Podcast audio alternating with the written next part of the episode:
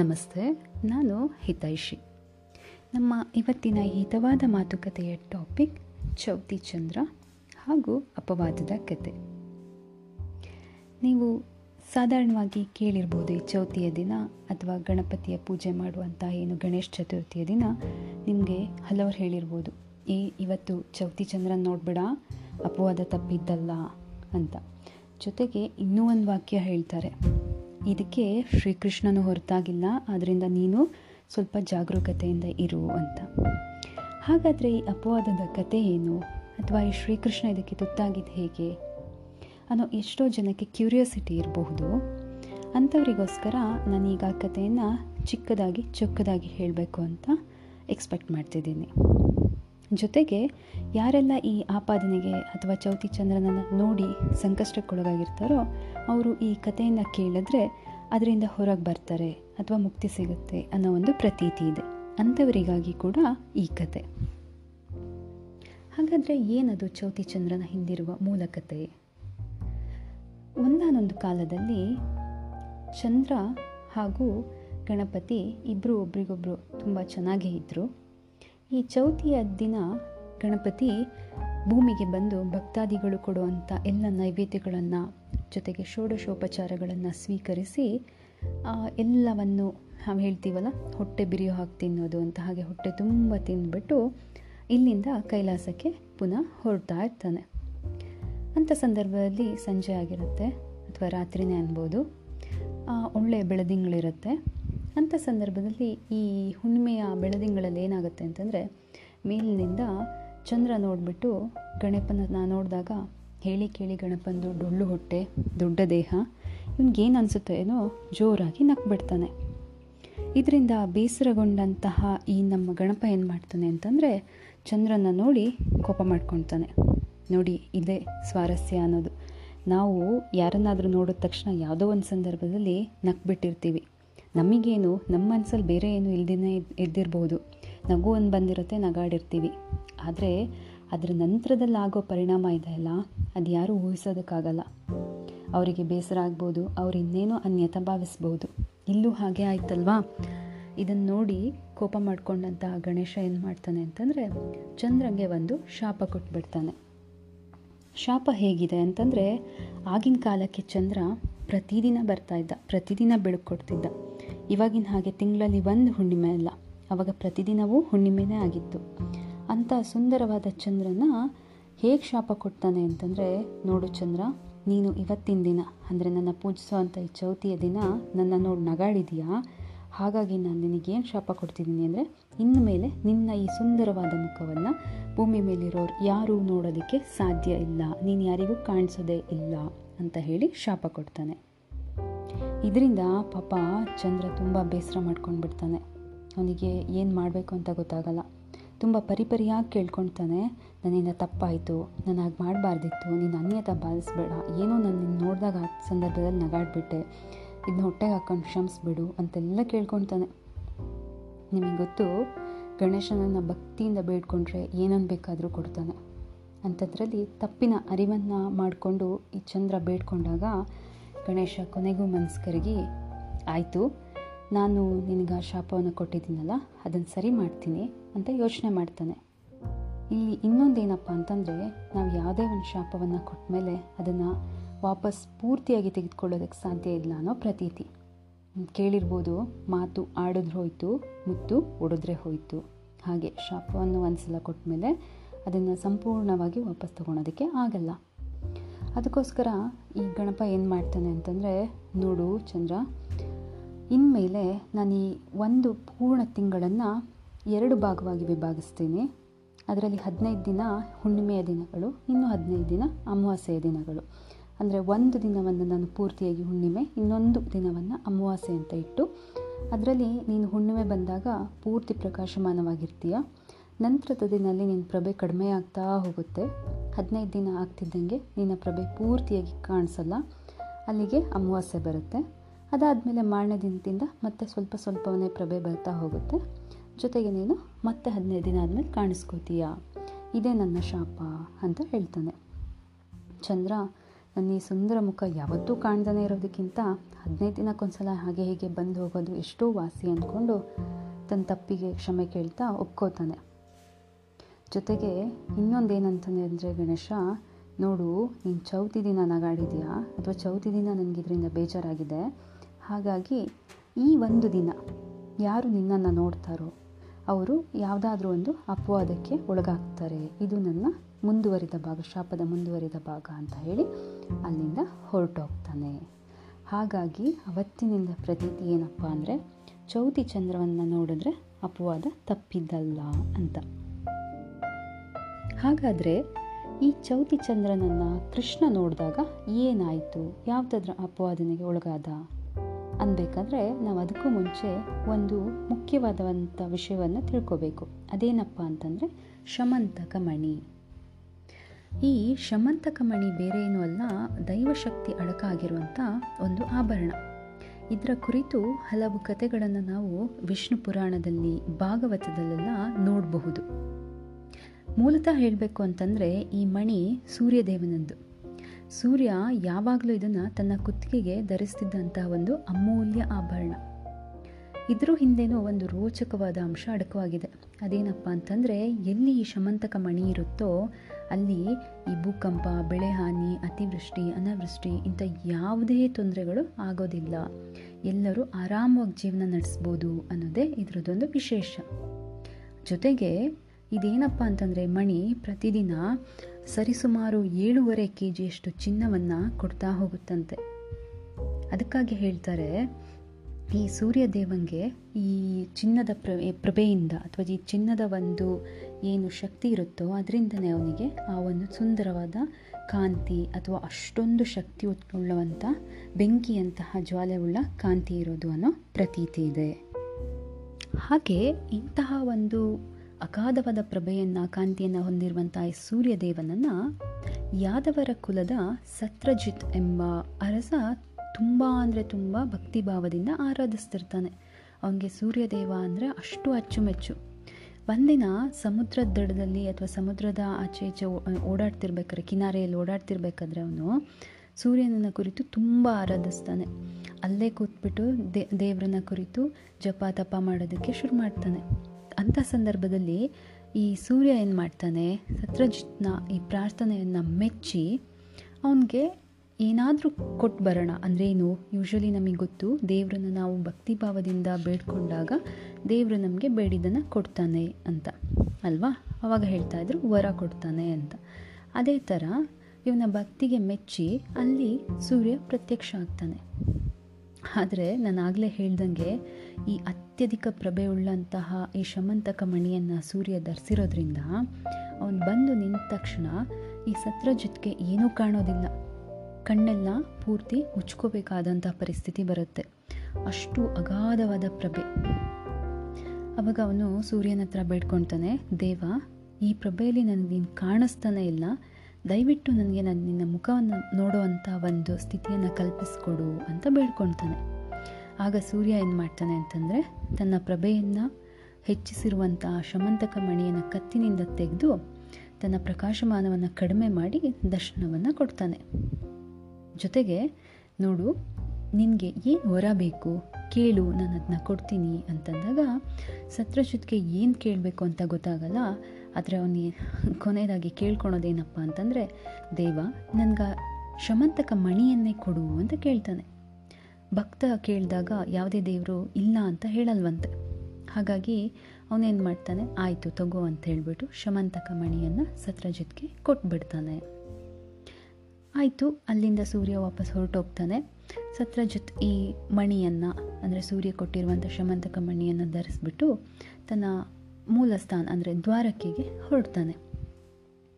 ದ್ವಾರಕೆಗೆ ಹೋದಂಥ ಸಂದರ್ಭದಲ್ಲಿ ಜನ ಇವನು ಬರೋದನ್ನು ನೋಡಿ ಏನು ಅನ್ಕೋತಾರೆ ಅಂತಂದರೆ, ಅಪ್ಪ, ಏನು ಕಾಂತಿ ಇದು? ಸೂರ್ಯನೇ ಇಳಿದು ಬರ್ತಿದ್ದಾನೇನೋ ದ್ವಾರಕೆಗೆ ಅಂತ ಬೆರಗುಗಣ್ಣಿನಿಂದ ನೋಡ್ತಿರ್ತಾರೆ. ಒಂದು ಕ್ಷಣಕ್ಕೆ ಅವ್ರಿಗೆ ಏನಾಗ್ತಿದೆ ಅನ್ನೋದೇ ಗೊತ್ತಾಗಲ್ಲ, ಸೂರ್ಯನೇ ಇವನು ಅಂತ ಅಂದ್ಕೊಂಡ್ಬಿಡ್ತಾರೆ ತದನಂತರದಲ್ಲಿ ವಿಷಯ ಎಲ್ಲ ಗೊತ್ತಾಗಿ ಎಲ್ಲ ಖುಷಿಯಿಂದ ಕುಣಿದಾಡ್ತಾರೆ ಸೊ, ಇಲ್ಲಿ ಈ ಶ್ರೀಕೃಷ್ಣ ಅವನು ದ್ವಾರಕೆಯಲ್ಲಿರೋದ್ರಿಂದ ಅವನು ಅವನು ಕೂಡ ಇದನ್ನು ನೋಡಿಬಿಟ್ಟು ತುಂಬ ಖುಷಿ ಪಡ್ತಾನೆ. ಸಂತೋಷದಿಂದ ಹೇಳ್ತಾನೆ, ಇಷ್ಟೊಂದು ಪ್ರಭೆಯುಳ್ಳಂತಹ ಇಂಥ ಒಂದು ಅಮೂಲ್ಯ ಮಣಿ ನಮ್ಮ, ಅಂದರೆ ಅವರ ಮಥುರದಲ್ಲಿ ಯಾದವರ ಅರಸ. ಅಂದ್ರೇನು ಈ ಶ್ರೀಕೃಷ್ಣ ಕೂಡ ಯಾದವರ ಕುಲದವನು. ಸೊ, ಶ್ರೀಕೃಷ್ಣನ ತಾತ, ಈ ತಾತಾಶ್ರೀ ಅವರು ಬೇರೆ ಯಾರೂ ಅಲ್ಲ, ಉಗ್ರಸೇನ. ಅವನು ಮಥುರದಲ್ಲಿ ರಾಜನಾಗಿರ್ತಾನೆ. ಸೊ ಇಂಥ ಉಗ್ರಸೇನನಿಗೆ ಇದನ್ನು ಕೊಟ್ಟರೆ ಅದಕ್ಕೊಂದು ಮಣಿಗೂ ಹಾಗೂ ಉಗ್ರಸೇನನಿಗೂ ಒಂದು ಬೆಲೆ ಅಥವಾ ಅವರಿಗೆ ಅದು ಸೂಕ್ತವಾದಂಥದ್ದು. ನಾವೆಲ್ಲ ಧರಿಸಿದ್ರೆ ಅದಕ್ಕೆ ಒಪ್ಪೋದಿಲ್ಲ.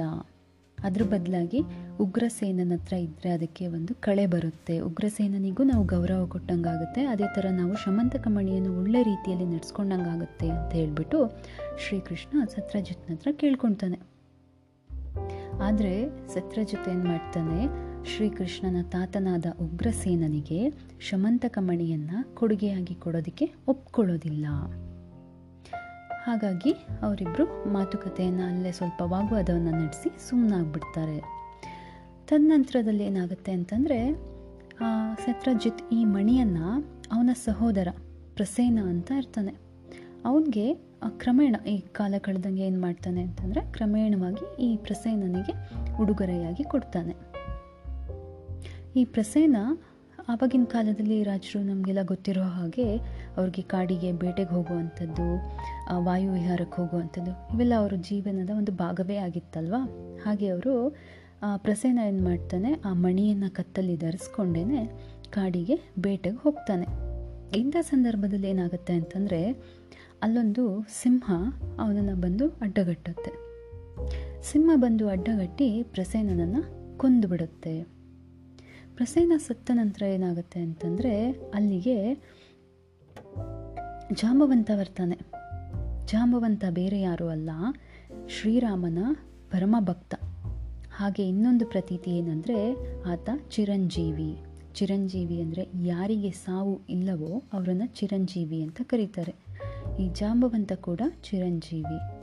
ಅವನು ಅಲ್ಲಿಗೆ ಬಂದ್ಬಿಟ್ಟು ನೋಡಿ ಓ ಈ ಸಿಂಹದ ಕೈಯಲ್ಲಿ ಏನೋ ಇದೆ ಅಂತ ಹೇಳಿ ಆ ಸಿಂಹವನ್ನು ಸಾಯಿಸಿ ಅದರಲ್ಲಿ ಕೈಯಲ್ಲಿದ್ದಂತಹ ಏನು ಶಮಂತಕ ಮಣಿ ಇರುತ್ತೋ ಅದನ್ನು ತಗೊಂಡು ಹೊರಟೋಗ್ತಾನೆ. ಇತ್ತ ಈ ಮಥುರದಲ್ಲಿ ಎಲ್ಲರೂ ಏನು ಅಂದ್ಕೊಳ್ತಾರೆ ಅಂತಂದರೆ ಓ ಶ್ರೀಕೃಷ್ಣಂಗೆ ಆ ಮಣಿ ಮೇಲೆ ಕಣ್ಣಿತ್ತು. ಅವನು ಅವತ್ತು ಕೇಳಿದ್ದ. ಆದರೆ ಅವನದನ್ನು ಕೊಡಲಿಲ್ಲ ಅಂದಿದ್ದಕ್ಕೆ ಇವತ್ತು ಆಚೆ ಹೋಗ್ಬಿಟ್ಟು ಪ್ರಸೇನ ಕಾಡಿಗೆ ಹೋದಾಗ ಇದೇ ಸಮಯ ಅಂತ ಅಂದ್ಕೊಂಡು ಅವನನ್ನು ಸಾಯಿಸಿದ್ದಾನೆ ಸೊ ಈ ಮಣಿಯನ್ನು ಕದ್ದಿದ್ದಾನೆ ಅಂತ ಎಲ್ಲರೂ ತಪ್ಪಾಗಿ ಭಾವಿಸ್ತಾರೆ. ಆಗ ಶ್ರೀಕೃಷ್ಣನಿಗೆ ತುಂಬ ಬೇಜಾರಾಗುತ್ತೆ.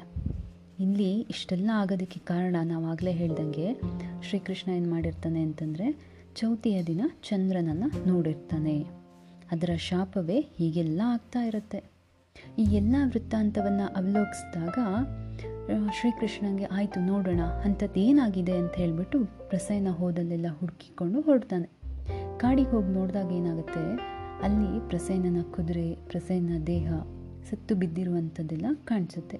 ಹತ್ತಿರ ಹೋಗಿ ನೋಡ್ತಾನೆ, ದೇಹವನ್ನೆಲ್ಲ ಗಾಯ ಮಾಡಿ ಯಾವುದೋ ಒಂದು ಪ್ರಾಣಿ ಅಲ್ಲವರನ್ನು ಕೊಂದಿದೆ ಅನ್ನೋದು ಗೊತ್ತಾಗುತ್ತೆ.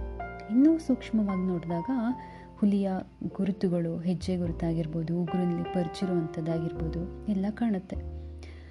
ಸೊ ಅವನಿಗೆ ಅಲ್ಲಿಗೆ ಗೊತ್ತಾಗುತ್ತೆ, ಓ, ಇದನ್ನು ಯಾವುದೋ ಪ್ರಾಣಿಯೆಲ್ಲ ಸಿಂಹ ಕೊಂದಿದೆ ಅಂತ ಹೇಳಿಬಿಟ್ಟು. ನಂತರದಲ್ಲಿ ಅವನು ಹೆಜ್ಜೆ ಗುರುತನ್ನು ನೋಡ್ತಾನೆ. ಅದು ಜಾಂಬವಂತನ ಹೆಜ್ಜೆ ಗುರುತಾಗಿರುತ್ತೆ. ಆ ಹೆಜ್ಜೆ ಗುರುತನ್ನೇ ಅವನು ಅನುಸರಿಸಿ ಹೊರಟಾಗ ಅವನಿಗಲ್ಲಿ ಸಿಗೋದು ಈ ಜಾಂಬವಂತ. ಜಾಂಬವಂತ ತನ್ನ ಗುಹೆಯಲ್ಲಿ ತನ್ನ ಸಂಸಾರದ ಜೊತೆ ಹಾಯಾಗಿ ಸಮಯ ಕಳೀತಿರ್ತಾನೆ ಅಲ್ಲಿ ಈ ಮಕ್ಕಳು ಇರೋ ಪುಟ್ ಪುಟ್ ಮಕ್ಕಳು ಏನು ಮಾಡ್ತಿರ್ತಾರೆ? ಶಮಂತಕ ಮಣಿನ ಇಟ್ಕೊಂಡ್ಬಿಟ್ಟು ಆಟ ಆಡ್ತಿರ್ತಾರೆ. ಪಾಪ ಅವ್ರಿಗೆ ಗೊತ್ತಿಲ್ಲ ಈ ಶಮಂತಕ ಮಣಿ ಏನು, ಅದರ ಕತೆ ಏನು, ಏನೂ ಗೊತ್ತಿಲ್ಲ. ಇಂಥ ಸಂದರ್ಭದಲ್ಲಿ ಇದನ್ನು ನೋಡಿದಂಥ ಶ್ರೀಕೃಷ್ಣ ಎಲ್ಲವೂ ಅವನಿಗೆ ಗೊತ್ತಾಗುತ್ತೆ. ಓ, ಇಲ್ಲಿ ಪ್ರಸೇನ ಬಂದಾಗ ಯಾವುದೋ ಪ್ರಾಣಿ ಅವನ ಮೇಲೆ ಆಕ್ರಮಣ ಮಾಡಿರುತ್ತದೆ ತದನಂತರದಲ್ಲಿ ಈ ಮಣಿ ಏನಾಗಿದೆ? ಜಾಂಬುವಂತನ ಕೈ ಸೇರಿದೆ. ಜಾಂಬುವಂತ ಇಲ್ಲಿದ್ದಾನೆ ಅಂತ ಹೇಳಿಬಿಟ್ಟು. ಅವನು ಹೋಗಿ ಜಾಂಬುವಂತನ ಹತ್ರ ಕೇಳ್ತಾನೆ, ಆ ಮಣಿಯನ್ನು ಕೊಟ್ಬಿಡು ಅಂತ. ಹೇಳಿ ಕೇಳಿ ಜಾಂಬುವಂತ ಮಹಾನ್ ಶಕ್ತಿಶಾಲಿ. ರಾಮನ ಭಕ್ತ ಬೇರೆ. ಅವನು ಇವನು ಕೇಳಿದ ತಕ್ಷಣ ಯಾವುದೇ ಕಾರಣ ಇರೋದಿಲ್ಲ ಅಲ್ವಾ ಕೊಟ್ಬಿಡೋದಕ್ಕೆ? ಕೊಡಲು ಕೇಳ್ಕೊ, ಒಪ್ಕೊಳೋದಿಲ್ಲ. ಹಾಗಾಗಿ ಇವರಿಬ್ಬರ ಮಧ್ಯದಲ್ಲಿ ಸತತ ಇಪ್ಪತ್ತ ಎಂಟು ದಿನಗಳ ಕಾಲ ಯುದ್ಧ ನಡೆಯುತ್ತೆ. ಆಚೆ ಶ್ರೀಕೃಷ್ಣನು, ದೈವಿ ಪುರುಷ, ಈಚೆ ಜಾಂಬವಂತನು, ರಾಮನ ಭಕ್ತ, ಜೊತೆಗೆ ಅವನಲ್ಲೂ ದೈವಿ ಅಂಶ ಇದೆ, ಹಾಗೆ ಚಿರಂಜೀವಿ ಬೇರೆ. ಇಬ್ಬರೂ ಸೋಲೋದಕ್ಕೆ ರೆಡಿ ಇಲ್ಲ. ಇಬ್ಬರಲ್ಲೂ ಈ ಯುದ್ಧ ಮುನ್ ಭಾವನೆ. ಇಬ್ಬರು ಆದಷ್ಟು ಯುದ್ಧ ಮಾಡ್ತಾರೆ, ಆದಷ್ಟು ಆ ಇಬ್ಬರ ಮಧ್ಯದಲ್ಲಿ ಜಡಪಟಿ ನಡೆಯುತ್ತೆ. ಅಂತಂದ್ರೆ ಮಧ್ಯದಲ್ಲಿ ಈ ಜಾಂಬವಂತನಿಗೆ ಆಶ್ಚರ್ಯ ಆಗಿರುತ್ತೆ. ಯಾರಿದು? ನಾನು ಇಷ್ಟೊಂದು ಹೇಳಿ ಕೇಳಿ ಶಕ್ತಿವಂತ. ನನ್ನಂಥ ಚಿರಂಜೀವಿ ಜೊತೆ ಕಳೆದ ಇಪ್ಪತ್ತೆಂಟು ದಿನದಿಂದ ಯುದ್ಧ ಮಾಡ್ತಿರುವಂಥ ಈ ಮನುಷ್ಯ ಯಾರಿರಬಹುದು ಅಂತ. ಅಂಥ ಸಂದರ್ಭದಲ್ಲಿ ಅವನಿಗೆ ಒಳಮನಸ್ಸಿಗೆ ಒಂದು ವಿಚಿತ್ರ ಸತ್ಯ ಗೊತ್ತಾಗುತ್ತೆ. ಅದೇನಪ್ಪ ಅಂತಂದರೆ, ಶ್ರೀಕೃಷ್ಣ ಬೇರಾರೂ ಅಲ್ಲ, ಶ್ರೀರಾಮನ ಇನ್ನೊಂದು ಅವತಾರನೇ ಅಂತ. ಆಗ ಜಾಂಬವತನಿಗೆ ಭಾಳ ಬೇಜಾರಾಗುತ್ತೆ. ನನ್ನ ಆರಾಧ್ಯ ದೈವ ಶ್ರೀರಾಮ, ಅವನ ಇನ್ನೊಂದು ಅವತಾರ ಶ್ರೀಕೃಷ್ಣ. ಇಂಥ ದೈವಿ ಪುರುಷನ ಜೊತೆ ನಾನು ಯುದ್ಧ ಮಾಡ್ತಿದ್ದೀನಲ್ಲ, ನಾನು ಇಂಥ ಮೂರ್ಖತನ ಮಾಡಿದೆ ಅಂತ ಹೇಳಿಬಿಟ್ಟು ತನ್ನ ತಪ್ಪಿಗೆ ಕ್ಷಮೆಯನ್ನು ಕೇಳ್ತಾ ಆ ಮಣಿಯನ್ನು ಅವನ ಕೈಯಲ್ಲಿ ಇಟ್ಟು ಕಾಲಿಗೆ ಬಿಡೋದಕ್ಕೆ ಹೋಗ್ತಾನೆ. ನನ್ನಿಂದ ತಪ್ಪಾಯಿತು, ಕ್ಷಮಿಸ್ಬಿಡು ಅಂತ. ಶ್ರೀಕೃಷ್ಣನಿಗೆ ಎಲ್ಲವೂ ಗೊತ್ತಿರೋದ್ರಿಂದ ಅವನು ಅವನನ್ನು ಕ್ಷಮಿಸೋ ಪ್ರಮೇಯವೇ ಬರೋದಿಲ್ಲ. ಆದರೂ ಜಾಂಬವಂತನಿಗೆ ಭಾಳ ಬೇಜಾರಾಗಿರುತ್ತೆ. ಅವನೇನು ಮಾಡ್ತಾನೆ ಅಂತಂದರೆ ತನ್ನ ತಪ್ಪಿಗೆ ಕ್ಷಮೆಯನ್ನು ಕೇಳ್ತಾ ಕೇಳ್ತಾ ಇದಕ್ಕೆ ಪ್ರಾಯಶ್ಚಿತ್ತ ಮಾಡ್ಕೋತಿದ್ದೀನಿ ಹಾಗಾಗಿ ಜಾಂಬವತಿಯನ್ನು ದಯವಿಟ್ಟು ಮದುವೆ ಆಗು ಅಂತ ಹೇಳಿಬಿಟ್ಟು ಜಾಂಬವತಿಯನ್ನು ಅವನ ಜೊತೆಗೆ ಮದುವೆ ಮಾಡಿಸ್ತಾನೆ. ಸೊ ಈ ರೀತಿಯಾಗಿ ಶ್ರೀಕೃಷ್ಣನಿಗೆ ಜಾಂಬವತಿಯ ಜೊತೆ ಮದುವೆನೂ ಆಗುತ್ತೆ. ಹಾಗೆ ಕಳೆದು ಹೋಗಿರುವಂಥ ಶಮಂತಕ ಮಣಿ ಕೈಗೆ ಸಿಗುತ್ತೆ. ಈ ರೀತಿಯಾಗಿ ಸಿಕ್ಕಿದಂತಹ ಶಮಂತಕ ಮಣಿಯನ್ನು ಹಿಡ್ಕೊಂಡು ಪುನಃ ಮತ್ ಮಥುರದಲ್ಲಿ ಸತ್ರಜಿತ್ನನ್ನು ಹುಡ್ಕೊಂಡು ಬರ್ತಾನೆ. ಬಂದಾಗ ಬಂದು ಈ ಶಮಂತಕ ಮಣಿಯನ್ನು ಸತ್ರಜಿತ್ಗೆ ಪುನಃ ಹಿಂದಿರುಗಿಸ್ತಾನೆ. ಇದು ಆಗಿರುವಂಥ ಕತೆ. ಇದು ನಾನು ತಗೊಂಡಿದ್ದಲ್ಲ, ಜಾಂಬವಂತನ ಕೈಯಲ್ಲಿತ್ತು. ಅಂತೆಲ್ಲ ನಡೆದ ವೃತ್ತಾಂತವನ್ನು ಅವನಿಗೆ ತಿಳಿಸಿ ಹಿಂದಿರುಗಿಸ್ತಾನೆ. ಇಂಥ ಸಂದರ್ಭದಲ್ಲಿ ಈವನ್ ಸತ್ರಜಿತ್ಗೂ ಕೂಡ ತುಂಬ ಬೇಸರ ಆಗುತ್ತೆ. ಅವನು ಕೂಡ ತನ್ನ ತಪ್ಪಿಗೆ ಕ್ಷಮೆಯನ್ನು ಕೊಟ್ಬಿಡು ಅಂತ ಹೇಳಿಬಿಟ್ಟು ಪರಿಪರಿಯಾಗಿ ಬೇಡ್ಕೊಳ್ತಾನೆ. ಹಾಗೆ ಬೇಡ್ಕೊಳ್ತಾ ಅವನು ಕೂಡ ಬೇರೆ ದಾರಿ ಏನು ಮಾಡಬೇಕು ಅಂತ ಕಾಣೋದಿಲ್ಲ. ಆ ಸಂದರ್ಭದಲ್ಲಿ ತನ್ನ ಮಗಳಾದ ಸತ್ಯಭಾಮಳನ್ನು ಶ್ರೀಕೃಷ್ಣನಿಗೆ ಮದುವೆ ಮಾಡಿ ಕೊಡ್ತಾನೆ. ಈ ರೀತಿಯಾಗಿ ವೃತ್ತಾಂತ ಮುಂದುವರಿತಾ ಹೋಗುತ್ತೆ. ಇದು ಶಮಂತಕಮಣಿಯ ಒಂದು ಸಣ್ಣ ಕತೆ. ಹಾಗೆ ಚೌತಿ ಚಂದ್ರನನ್ನು ಯಾರೇ ನೋಡಲಿ ಅವ್ರಿಗೆ ಕೂಡ ಅಪವಾದ ತಪ್ಪಿದ್ದಲ್ಲ. ಅವರು ಒಂದಲ್ಲ ಒಂದು ರೀತಿಯಲ್ಲಿ ಆಪಾದನೆಗೆ ಒಳಗಾಗ್ತಾರೆ. ಈ ಈ ಒಂದು ವೃತ್ತಾಂತವನ್ನು ಹೇಳಿ ಹೇಳ್ತಾರೆ ಶ್ರೀಕೃಷ್ಣ ಕೂಡ ಈ ಒಂದು ಆಪಾದನೆಗೆ ಒಳಗಾಗಿದ್ದ ಅಂತ. ಜೊತೆಗೆ ಯಾರು ಈ ಕತೆ ಕೇಳ್ತಾರೋ ಅವರಿಗೆ ಅದರಿಂದ ಪರಿಹಾರನೂ ಸಿಗುತ್ತೆ ಅಂತ. ಹಾಗೆ ಇವತ್ತಿನ ದಿನದಲ್ಲಿ ಒಂದು ಪ್ರತೀತಿ ಏನಿದೆ ಅಂತಂದರೆ ಜನ ಕೆಲವ್ರ ಮನಸ್ಸಲ್ಲಿ ಒಂದು ಸಣ್ಣ ಗೋಜಲಿದೆ. ಅದೇನಪ್ಪ ಅಂತಂದರೆ, ಈ ಶಮಂತಕ ಮಣಿ ಹಾಗಾದರೆ ಹೋಗಿದ್ದಾದರೂ ಎಲ್ಲಿ? ಇವತ್ತಿನ ಭಾರತದಲ್ಲಿ ಅದೆಲ್ಲಿದೆ ಅಂತ. ಎಷ್ಟೋ ಜನ ಇದಕ್ಕೆ ಹೇಳ್ತಾರೆ, ರಾಣಿ ಎಲಿಜಬೆತ್ ಕಿರೀಟದಲ್ಲಿರುವಂತಹ ಏನು ಕೊಯ್ನೂರು ಡೈಮಂಡ್ ಇದೆ, ಅದೇ ಶಮಂತಕ ಮಣಿಯ ಒಂದು ಭಾಗ ಅಂತ. ಕೇಳ್ಬೋದು, ಹಾಗಾದರೆ ಆ ಪ್ರಭೆಯಲ್ಲಿ ಮಣಿ ಯಾಕೆ ಇವತ್ತಿನ ದಿನದಲ್ಲಿ ಆ ಶಕ್ತಿಯನ್ನು ತೋರಿಸ್ತಿಲ್ಲ ಅಂತ? ಅದಕ್ಕೆ ಮಹಾನ್ ಪುರುಷರು ಅಥವಾ ಕವಿಗಳು ಹೇಗೆ ಈ ವೃತ್ತಾಂತವನ್ನು ಎಕ್ಸ್ಪ್ಲೈನ್ ಮಾಡ್ತಾರೆ ಅಂತಂದರೆ, ನಾವು ಕಾವ್ಯಗಳಲ್ಲಿ ಅಥವಾ ಕವನಗಳನ್ನು ಬರೀಬೇಕಾದ್ರೆ ರೂಪಕಗಳನ್ನು ಬಳಸ್ತೀವಿ, ಒಂದಕ್ಕೆ ಒಂದು ಹೋಲಿಸ್ತೀವಿ. ಆ ರೂಪಕದಲ್ಲಿ ನಾವು ಹೀಗೆ ಬಳಸಿರ್ ನಮ್ಮಂತೆಯೇ ಆ ಆವಾಗಿನ ಕಾಲದಲ್ಲಿ ರೂಪಕಗಳನ್ನು ಬಳಸಿ ಹೇಳಿರ್ಬೋದು. ಹಾಗಾಗಿ ಅದೇ ಶಮಂತಕ ಮಣಿ ಅಂತ ಅವರು ವೈಭವೀಕರಿಸಿರ್ಬೋದು ಆಗಿನ ಕಾಲದಲ್ಲಿ. ಆದರೆ ಈಗ, ಈಗಿನ ಕಾಲದಲ್ಲಿ ಶಮಂತಕ ಮಣಿ ಬೇರೆ ಯಾವುದೂ ಅಲ್ಲ ಕೊಹಿನೂರ್ ಡೈಮಂಡ್ ಅಂತ ಹೇಳ್ತಾರೆ. ಆದರೆ ಅದಕ್ಕೆ ಯಾವುದೇ ರೀತಿಯ ನಿಖರವಾದ ಇದೇ ಸರಿ ಅಂತ ಹೇಳೋದಕ್ಕೆ ಯಾವುದೇ ಸಾಕ್ಷಿ ಆಧಾರ ಇಲ್ಲ. ಈ ರೀತಿಯಾಗಿ ನಾನು ಈ ಚೌತಿ ಚಂದ್ರ ಹಾಗೂ ಶಮಂತಕ ಮಣಿಯನ್ನು ಎಲ್ಲರಿಗೂ ತಿಳಿಸ್ಕೊಟ್ಟಿದ್ದೀನಿ. ಹೀಗೆ ಹಿತೈಷಿ ಜೊತೆ ಹಿತವಾಗಿ ಮಾತುಕತೆ ಮಾಡ್ತಾ ಜೊತೆಗೆ ಇರಿ ಅಂತ ಹೇಳ್ತಾ ಮುಂದಿನ ಎಪಿಸೋಡಲ್ಲಿ ಸಿಗೋಣ. ಅಲ್ಲಿವರೆಗೂ ಎಲ್ಲರಿಗೂ ಧನ್ಯವಾದ.